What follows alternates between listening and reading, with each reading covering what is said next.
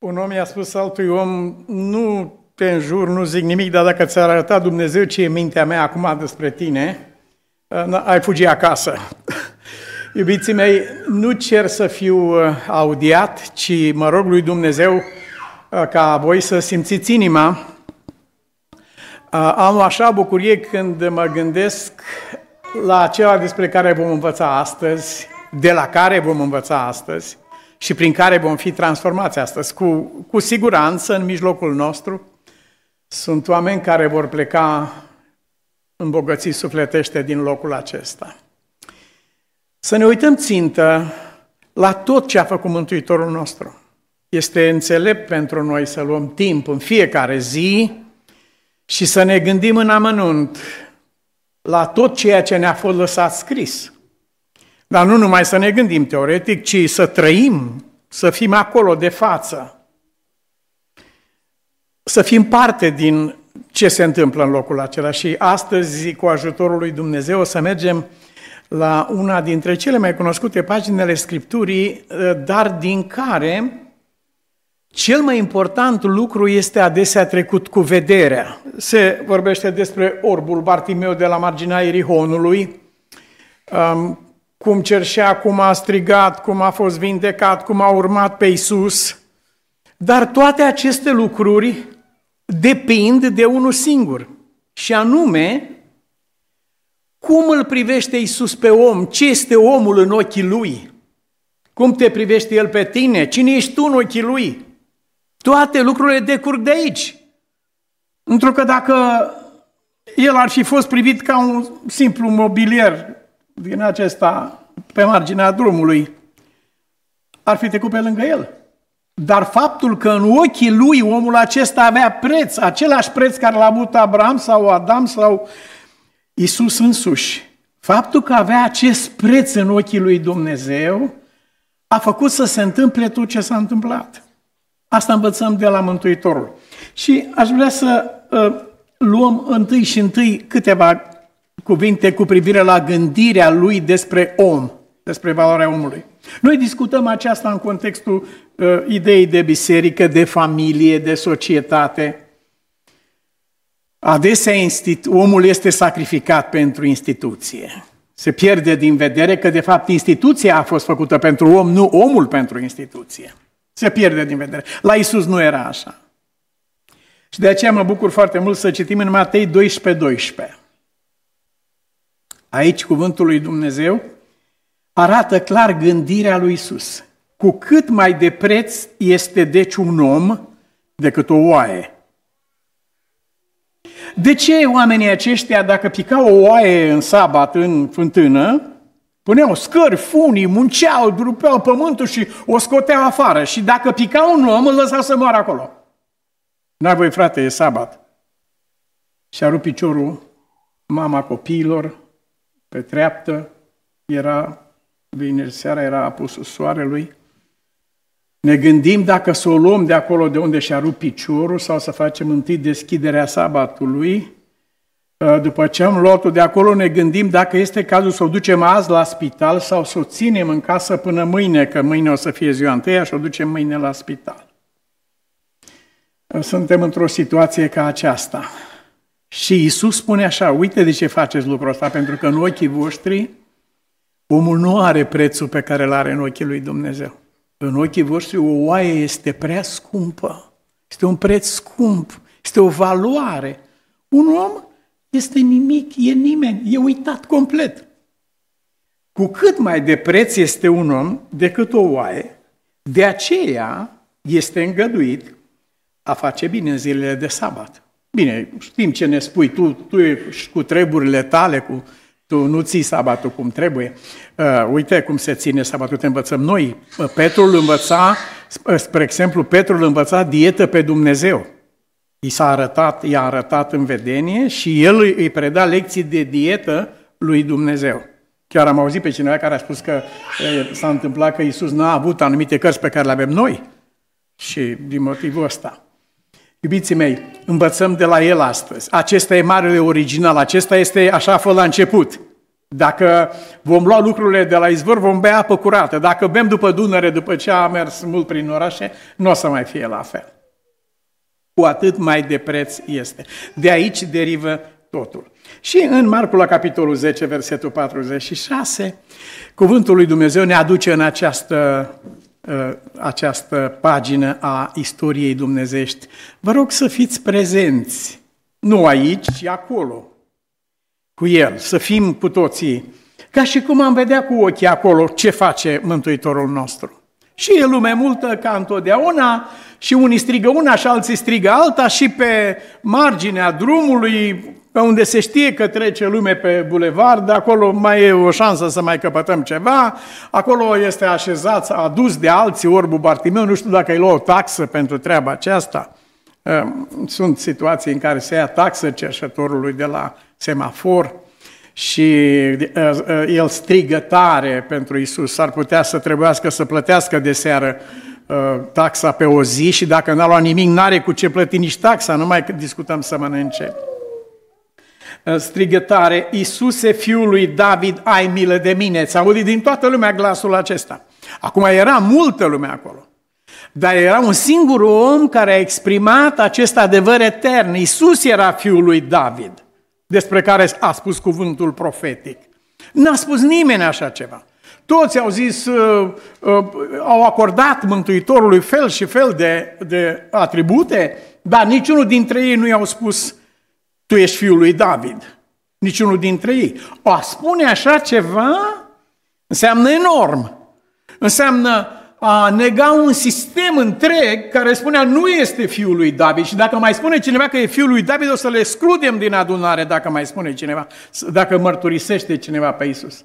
Ca să te ridici să spui vorba asta, nu e vorba simplă.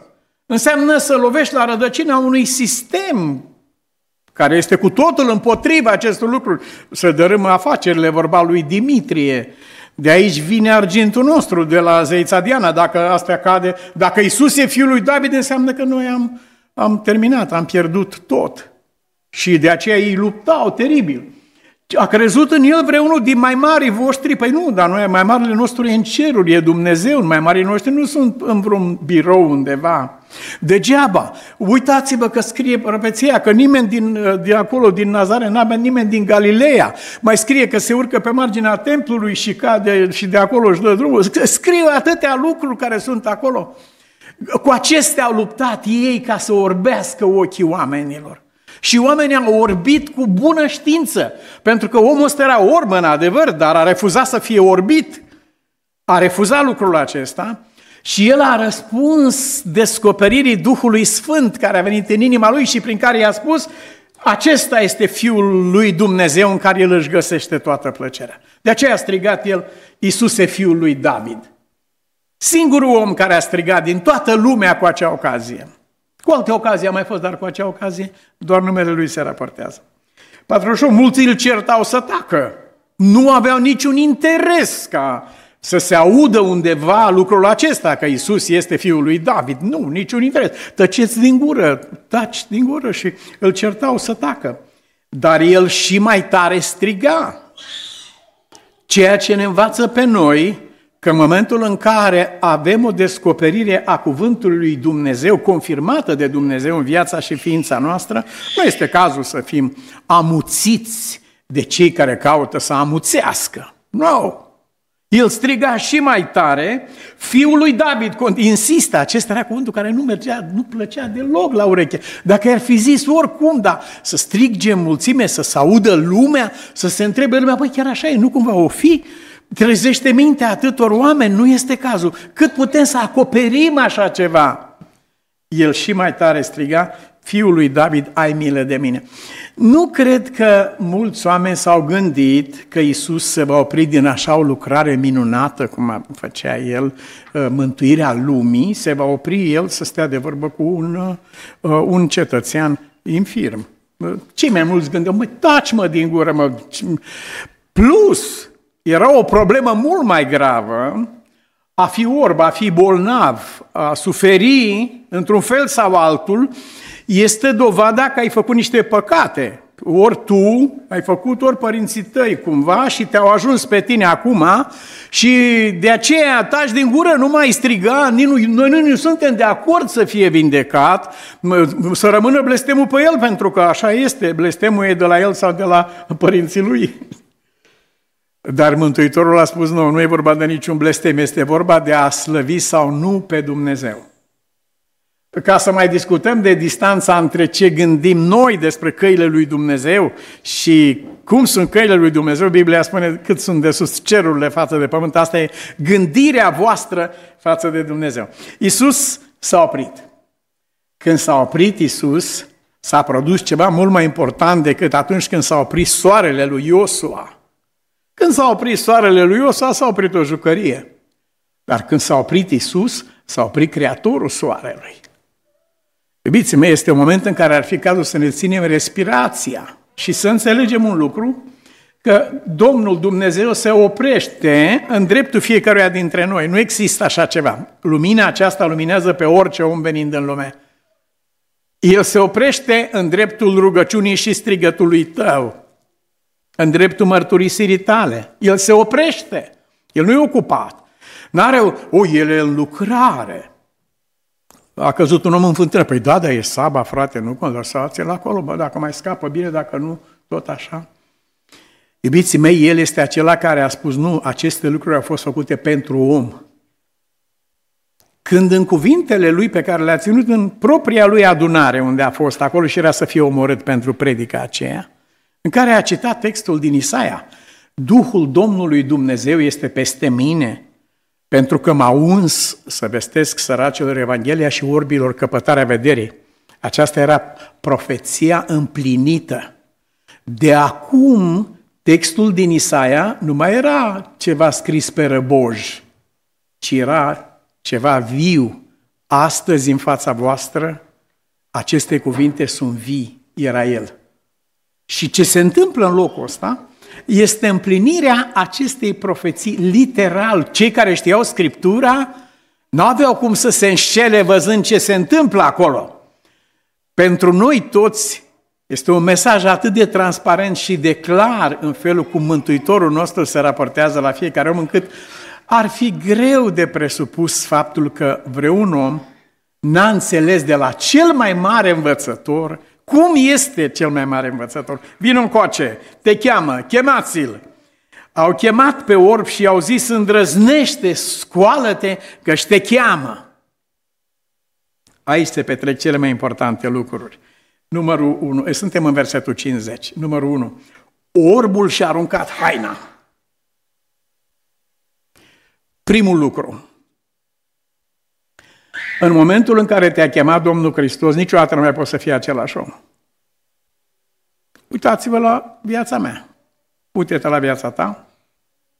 Poate că te-ai născut în religie, cum învățam acum, dar de la te naște într-o religie până la a umbla cu Fiul lui Dumnezeu, a umbla cu Isus, a umbla cu Domnul, este drum lung. În momentul în care și-a auzit numele chemat, omul acela a aruncat haina. După ce cunoști că un om a fost chemat de Dumnezeu și nu de oameni. După faptul acesta că el și-a aruncat haina. Adică nu mai este cel care a fost ieri. S-a încheiat definitiv lucrul acesta. Adică nu are de gând să se mai întoarcă niciodată. Băi frate, poate mai trebuie la noapte, la zi. Nu, da, pe drumul ăsta nu mai mă întorc niciodată. Am fost chemat de Domnul o viață nouă. Cele mai bune fapte ale voastre sunt ca o haină murdară, spune profetul Isaia. Pe aceasta a aruncat-o orbul Bartimeu, ca să fie îmbrăcat cu haina mântuirii, ca pe un mire împodobit.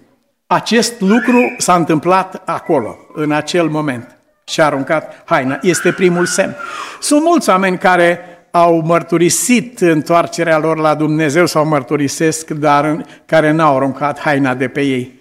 Răutatea a rămas aceeași, invidia a rămas aceeași, ura a rămas aceeași, haina aceea este acolo. Omul acela a fost chemat, dar nu de Dumnezeu. Omul acela a răspuns, dar nu lui Dumnezeu. El a răspuns propriei lui dorinți și haina e pe el. După atâția ani de zile e aceeași haină. Omul acesta, când a auzit chemarea, a simțit o putere în această chemare, pentru că este, este putere creatoare în cuvântul lui, a simțit o așa putere, încât în clipa următoare a aruncat viața lui trecută pur și simplu. Și acum, ca să, ca să ne dăm seama că a fost adevărat lucrul ăsta, versetul, uh, uh, tot versetul 50 spune că după ce a aruncat haina, a sărit. A sărit, n-a stat, uh, să vedem, mai gândesc, că mai, ne mai consultăm, da, mai vorbim. Nu, a sărit omul acesta. Grabnic la ascultare. Dacă este cineva care nu trebuie amânat până mâine, acesta e Domnul. Cuvântul lui Dumnezeu este viu și lucrător, lucrează, are putere în el. Omul ăsta a sărit și nu a zis, e cineva aici, vă rog frumos, luați-mă, vreau să merg. Nu a spus deloc așa ceva. Nu a scos un baston alb din servietă, hai să merg cu bastonul până la Isus să, vadă, să, să ajungă. Nu, Biblia spune, omul și-a aruncat haina, a sărit și a venit la Isus. Pe Pavel l-au dus de mâini în Damasc. Așa scrie Biblia, că era orb și l-au dus de mâini în Damasc. Pe el nu. În cuvântul care i-a fost pus, a fost puterea aceasta care l-a eliberat complet de viața lui cea veche și l-a împuternicit pentru adevărata viață. De aceea a sărit și de aceea a venit la Isus. Este în acest cuvânt. Niciodată să nu spună cineva, nu pot un lucru sau nu pot altul. Aceasta este o rușine în conversația cu Dumnezeu. Nu acest nu pot este legat de noi. Dar în Hristos, așa cum ni s-a ă, citat, în Hristos pot totul. Nu, nu în sine, nu în, nu în mine, nu despărțit de Hristos. Acolo nu pot nimic. Dar în Hristos. De aceea omul acesta a sărit. El a aruncat haina aceasta a păcătoșeniei, a neputinței, a victimizării, a mizerii și întunericului în care trăia. A aruncat-o ca să o schimbe cu ceva nou. Biblia spune, îndată omul acela, versetul 51, când a ajuns în fața lui Isus, el i-a zis, ce vrei să-ți fac? Am discutat noi la școala de sabat astăzi cu privire la iertare, dacă iartă Dumnezeu pe toată lumea. Toată lumea este iertată de Dumnezeu, dar nu toată lumea primește iertarea de la Dumnezeu. Nu, sunt unii oameni destul de mândri, nu, nu eu nu duc lipsă de nimic, eu nu am nevoie de iertare. Când Bartimeu și-a auzit numele, a aruncat haina după el, dar la Odisea nu are ce să arunce, pentru că are haine atât de albe, atât de bogate, de... Nu, nu este cazul. Dar dacă ar arunca ea imaginația ei despre sine, dacă ar arunca ea iluzia aceasta, nu e simplu să faci lucrul ăsta.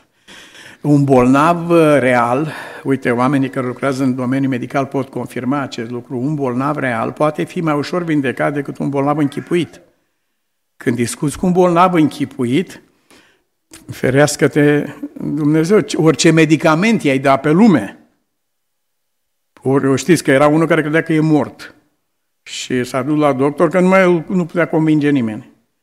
Cum să-l conving, cum să-l conving pe ăsta? Și doctorul a luat un ăsta de diabet sau ceva, i-a ciupit degetul și a ieșit sânge. Mă, tu nu vezi că este sânge? Cum poți să spui că ești mort? Și omul a zis, oh, deci la morți le iese sânge dacă îi înțepi. Adică el a rămas tot, nu s-a schimbat, nu s-a schimbat uh, nimic. Iubiții mei, este foarte greu de schimbat concepția cuiva. O boală închipuită este groaznică. Și mai groaznic de schimbat este o stare de bine închipuită. Vai, sunt bogat, nu, m-am îmbogățit, nu duc lipsă de nimic. Și un copil, dacă s-ar fi uitat la lucrul acesta și ar fi auzit ce vorbește la Odiseea, cu felul cum arată, uh, copilul ăsta ar fi, stai puțin, despre cine vorbiți? Că în niciun caz despre dumneavoastră nu aveți cum să vorbiți așa ceva. Dar, el, dar ea spune cu convingere. Și ea este aceea care nu are nevoie de nimic. Absolut. Vreau să-ți dau aur curățit prin foc, vreau să-ți dau haine albe adevăr. N-am nevoie dacă nu duc lipsă de nimic. Și de aceea e deranjată pur și simplu de numele lui Isus. E ceva care îi sună străin la ureche, nu? O deranjează lucrul acesta. Asta îi deranja pe oamenii care erau acolo. Cum să-i zici fiul lui David? Dar nu se poate așa ceva. Păi când ne-ai zis cuvântul acesta, înseamnă că ai zis totul. Și așa era. Iisus a spus, ce vrei să-ți fac? Și el a spus, să capăt vederea. Iubiții mei, ne-am așteptat ca Domnul să-i atingă cumva cornea sau retina sau ceva, să-i facă ochiul sănătos, nervul optic. Nu, no. dincolo de aceasta cu mult. Când i-a spus în capăt vederea, el avea în vedere ochii lui. Dar când Isus i-a redat vederea, i-a redat vederea ființei, vederea dumnezească, vederea Duhului Sfânt, vederea de plină. Ați văzut că și în, și în domeniul acesta uh, Gehazi are un nivel de vedere, vede foarte bine, nu?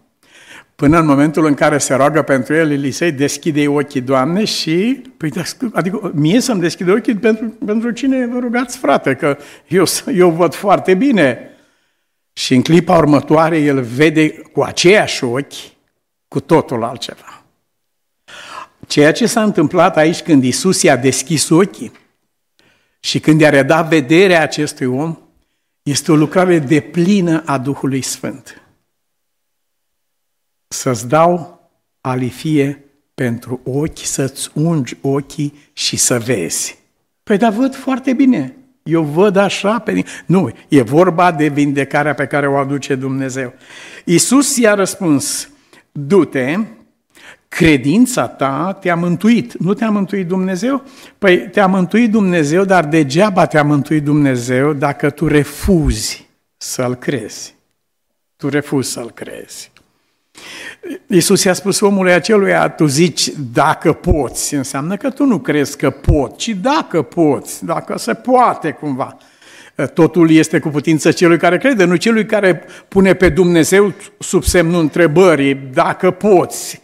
Vorba domnului doctor care ne-a însoțit la frontieră, zice, aici nici Dumnezeu nu, nu poate să facă nimic, a zis dumnealui. și s-a dovedit că a putut. Și lucruri mari încă.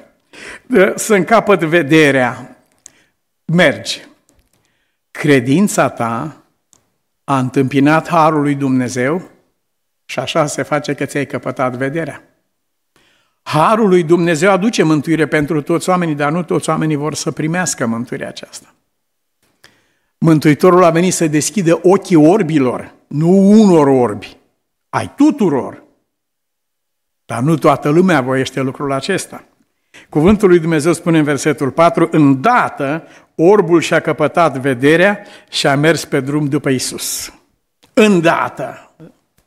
Așa, asta, acesta e rezultatul întâlnirii cu Domnul Hristos. Îndată.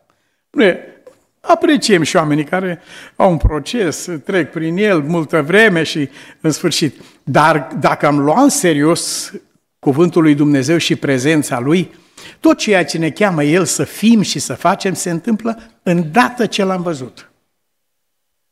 Îndată s-a petrecut lucrul acesta.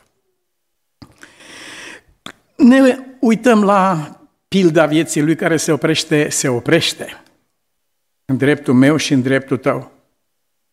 Care e problema ta? Păi uite, asta e problema mea. În clipa în care El s-a oprit pentru noi, noi putem să știm că aceasta e o problemă rezolvată deja. Odată ce a auzit el, odată ce știe el lucrul acesta. Așa am spus într-o rugăciune Domnului, într-o situație foarte grea a familiei noastre. I-am spus în rugăciune, nu-ți, am, nu-ți cer să faci nimic, dar uh, spunem tu încă o dată că știi. Atâta vreau să știi. Sau de la tine că tu știi. Știu că știi, dar mai spunem tu mie o dată lucrul acesta. Spunem că știi. El a ajuns la uh, cunoștința ta. Pentru el n-a fost, el era mântuitorul lumii. Cum să o va opri el să stea de vorbă cu un om? Are lucrare de făcut.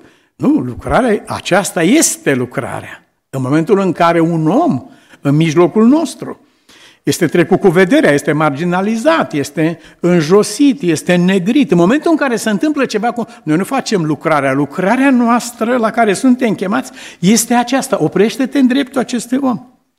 Oprește-te în dreptul lui și întreabă cum a întrebat Isus. Ce pot face pentru tine?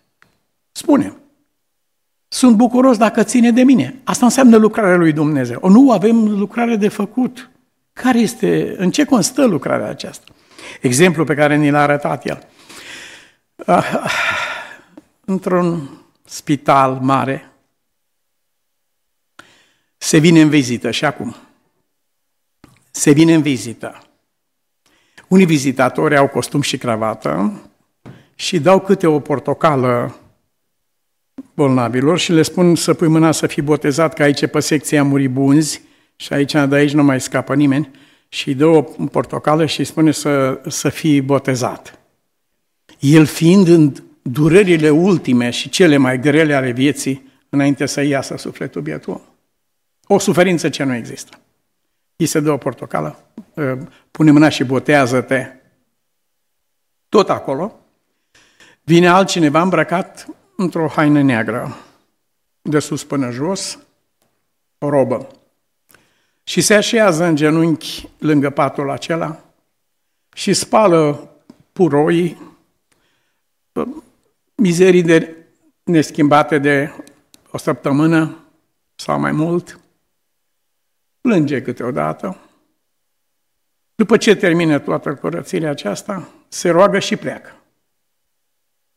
Altceva nu-i cere omului acestuia. Nici lui nu i-a cerut nimeni să facă așa ceva. Nu, el vine singur. Și nu, nu poate veni ziua, dar poate să vină noaptea. Și când va veni acolo, primul lucru va întreba cine este aici pe care nu-l vizitează nimeni. Și îi se spune, uite, ăsta, ăsta, ăștia n-au pe nimeni. Bun. Cine e aici care nu are niciun ban? Pe ăsta n-a avut nici de un ceai, n-are, n-are de niciunele. Acestea sunt primele lui întrebări. Și persoana care mi-a spus această istorie mi-a zis, zice, am vorbit cu oamenii aceștia cu portocala și cu costum și cravată. Nu mai dați dumneavoastră portocale unui om care se luptă cu moartea. Dacă vrei să faci ceva, păi ce face omul la noaptea? Omul la căruia ai dat o portocală a fost neschimbat de două săptămâni. Nu-ți închipui în ce situație este omul ăla și izolat, încuiat acolo, în țipete, nu-l aude nimeni. Omul acela căruia ai dat o portocală. Iubiții mei, la aceasta ne-a chemat Dumnezeu pe noi.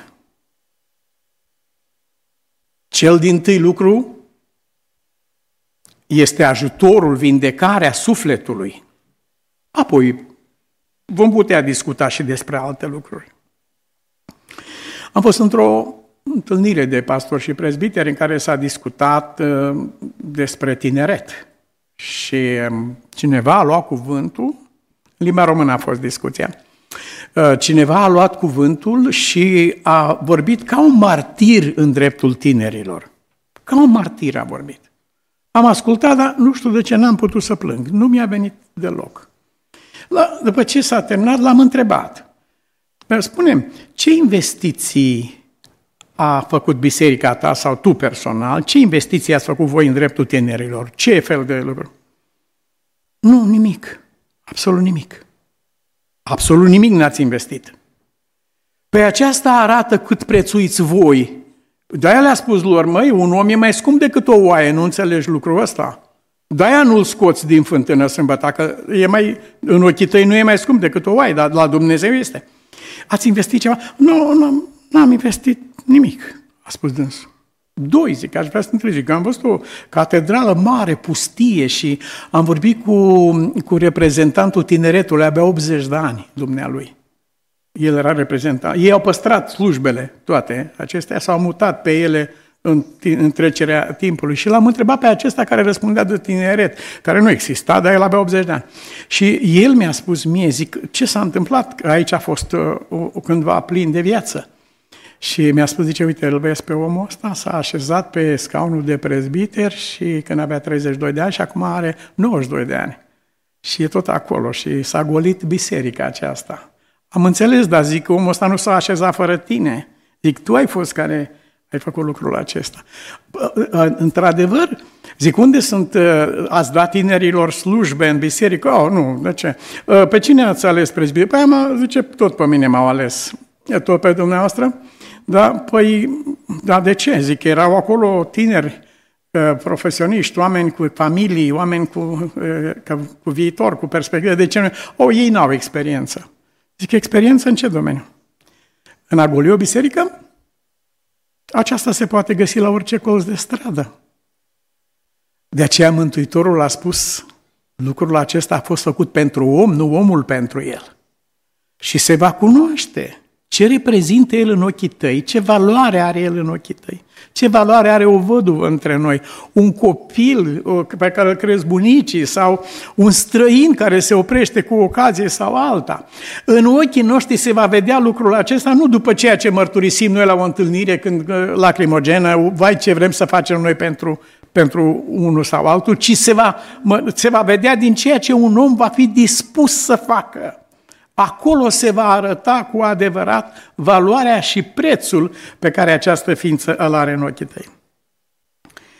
Aș dori să mergem la un exemplu tragic din perioada noastră, din vremea noastră. A fost un fotograf celebru. Omului acestuia i-a fost acordat premiul Pulitzer. Kevin Carter s-a numit. Unii dintre voi cred că îl și știți, dar acum când vă spun, imediat o să și recunoașteți. Uh, câți dintre voi ați văzut poza aceea cu fetița uh, din Sudan care se chinuia să ajungă la uh, punctul de hrănire al Națiunilor Unite, era aproape acolo și un vultur era lângă ea. Să o mănânce. uite, ai văzut poza, da.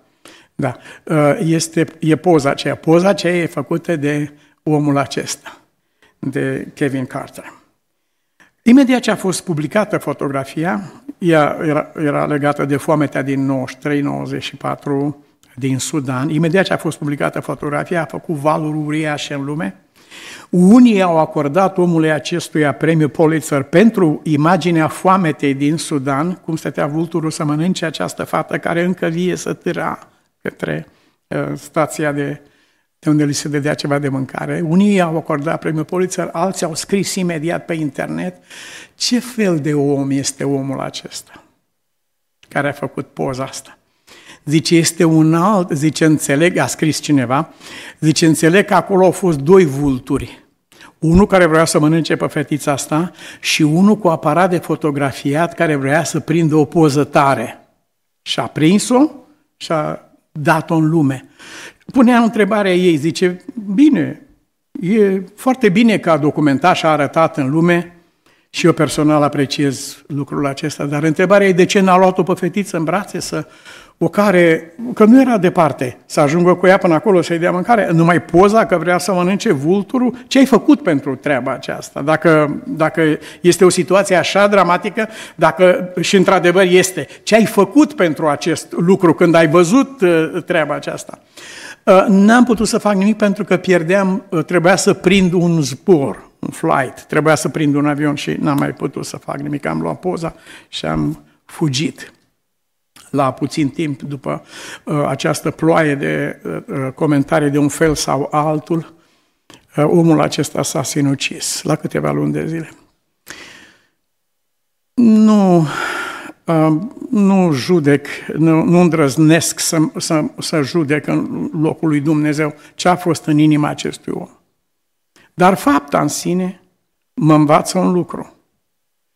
Este important cadrul, este importantă instituția, dar dacă am pierdut din vedere omul, dacă am făcut din el o victimă sau un produs al instituției, dacă am făcut instituția mai mare decât omul, în clipa aceasta am trădat căile pe care Bunul Dumnezeu a mers. Aș vrea să închei cu cuvintele pe care le găsim aici în Marcu, în Evanghelia lui. Cuvântul lui Dumnezeu ne spune astfel. Iisus s-a oprit și a zis, chemați-l. Au chemat pe orb și au zis, îndrăznește, scoală-te, căci te cheamă. Acest lucru nu este o cronică, nu este ceva scris într-o carte, este un apel pe care îl face Bunul Dumnezeu la sufletul nostru în acest moment, prin care El ne învață să prețuim omul mai mult decât prețuim noi alte lucruri, indiferent ce este la mijloc. Cu cât mai de preț este un om decât o oaie sau orice altceva, fiindcă ele au fost făcute pentru om, nu omul pentru ele. Trei lucruri ne cheamă Dumnezeu să primim astăzi. Aruncă-ți haina cu care ai umblat îmbrăcat până astăzi. Nu e nimic de reținut din ce a fost ieri în comparație cu ce vrea să-ți dăruiască Dumnezeu. Nu e nimic de reținut. Nici o mânecă, nici un petec. Din potrivă, un petec de la o haină, la... nu, nu e un lucru bun. Aruncă haina aceasta. Lucrul acesta se adresează nouă ca persoane, fiecare în parte. Aruncă haina asta a purtării tale de până astăzi.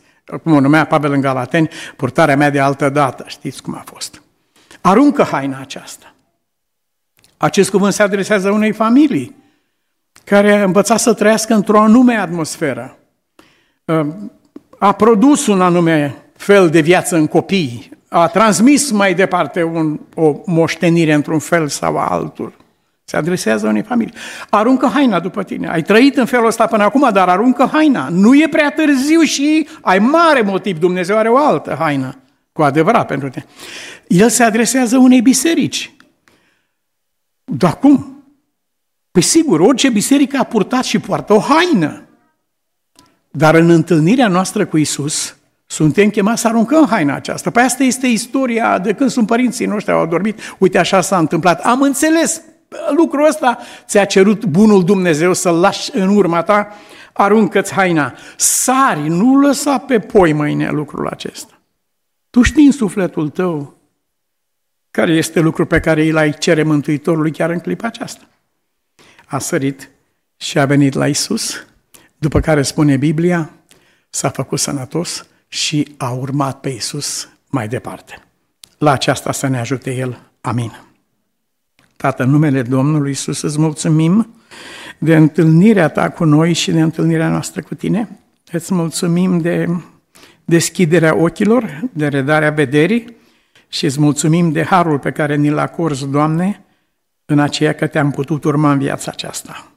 Rămână harul tău peste fiecare dintre noi, peste casele noastre, peste biserica ta, peste lumea în care locuim și dincolo de orice, Doamne, peste numele Tău, pentru care ne rugăm să fie înălțat mai presus de orice nume în veci. Amin.